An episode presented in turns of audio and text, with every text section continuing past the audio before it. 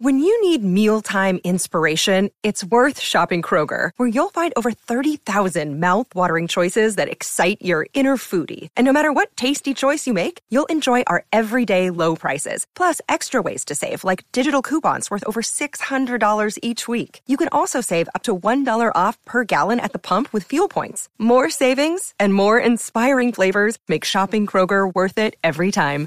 Kroger, fresh for everyone. Fuel restrictions apply. Well, howdy there, Internet people. It's Bo again.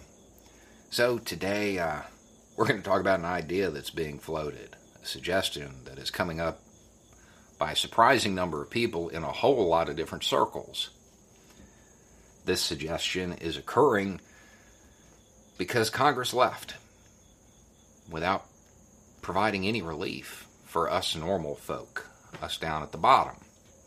They decided they were going to take a couple weeks off. So a whole lot of people are suggesting that everybody take a couple weeks off.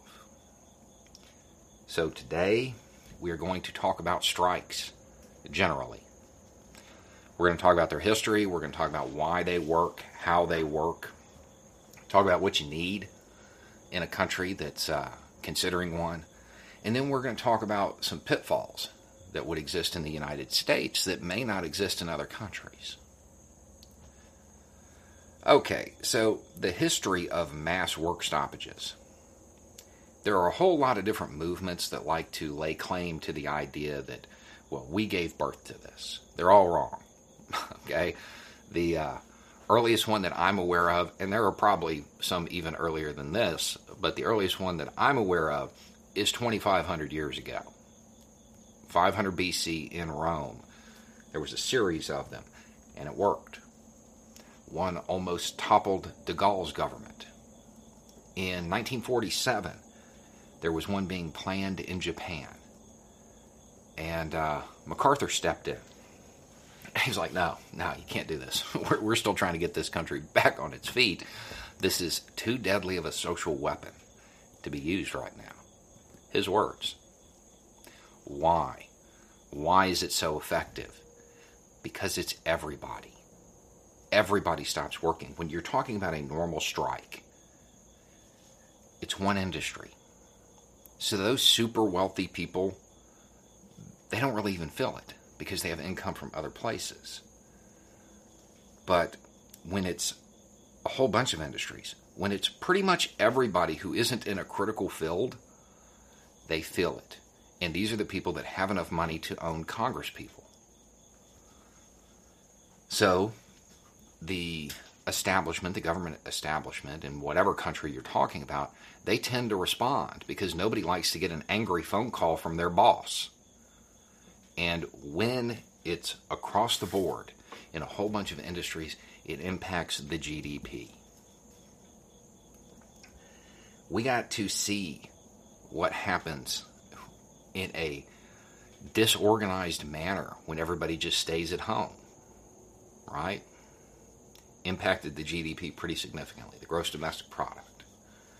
And government took notice pretty quickly. The reason these strikes work is because the government's not in control of it. They can't convince people, oh, well, if you don't go back to work, we're going to not give you relief. We're going to cut your unemployment to make sure you lazy bums get out there and sacrifice yourself on the altar of the stock market. They don't have those tools. So that's why they're effective, and that's how they work. What do you need? You need community networks. That's not me staying on brand. You have to have them. um, because they're across industry, you have to have people in the community who can, number one, tell people that it's going on. Number two, help organize. Because once it starts, these things can last weeks. People are going to need stuff. You know, everybody stocks up before one of these. But eventually, somebody's going to need milk. A baby's going to run out of formula. There has to be a network in place to make sure that everybody gets the assistance they need. So you have to have those. Um, there are a couple of pitfalls in the U.S. that are specific to the U.S. The first is that we are incredibly polarized. In a lot of countries, when it gets to the point, when it gets so bad that people are proposing a general strike, well, they, they kind of align enough to get major reforms. In the U.S., we're too polarized for that. It would have to be limited to the situation at hand because you need general appeal to have a general strike. The list of requests can't have any divisive issues on it, otherwise, you'll drive people away and it'll be less effective. So, in this situation, it would have to be limited to uh, relief for the working class and, I don't know, a public health response. That would be nice too. That's pretty much it. That's all you could really ask for. Anything else would start driving people away. Um, you, you have to make this, especially the first time something like this would, would be organized, you have to make it a battle big enough to matter, but small enough to win. The other problem the U.S. has is geography. The United States is huge, huge. Even with those community networks in place, you're talking about tens of thousands of them organizing, trying to make something happen and make it livable once it does. In the US, you would probably need people with platforms, big platforms, people who could capture the attention of the media, people who uh, maybe already have a little bit of an image of being incredibly popular among the working class, maybe already have a little bit of an image of being a radical maybe they're part of the government and their call or their support could lend the idea legitimacy. Now, I can't think of anybody like that, but if you can, maybe tweet her the idea. Um, the other benefit to having somebody inside the establishment supporting it is the establishment is quicker to take notice. Because this uh, the idea that the working class can organize something on a national level without them well that makes them nervous. Nobody wants that.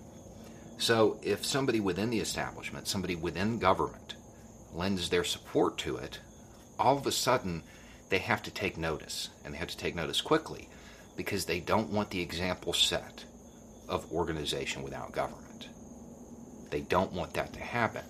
So if you had this mythical person, start making that call, start supporting it, start even mentioning it. You could probably get relief and a public health response without ever having the strike because they don't want it. That's why they're effective. Anyway, so that's a general look at a general strike.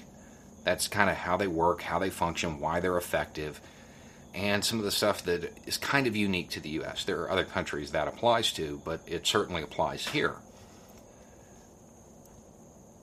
I, I, I think it's amazing that this is a topic that is coming up. Um, it is one of the biggest tools of social change it is something that can truly uh, alter the fabric of a society. I don't know that we're at the point where a general strike can occur in the United States. But the fact that it's being talked about in numbers so big that it becomes a trending topic on Twitter gives you hope, at least a little. Anyway, it's just a thought. Y'all have a good day.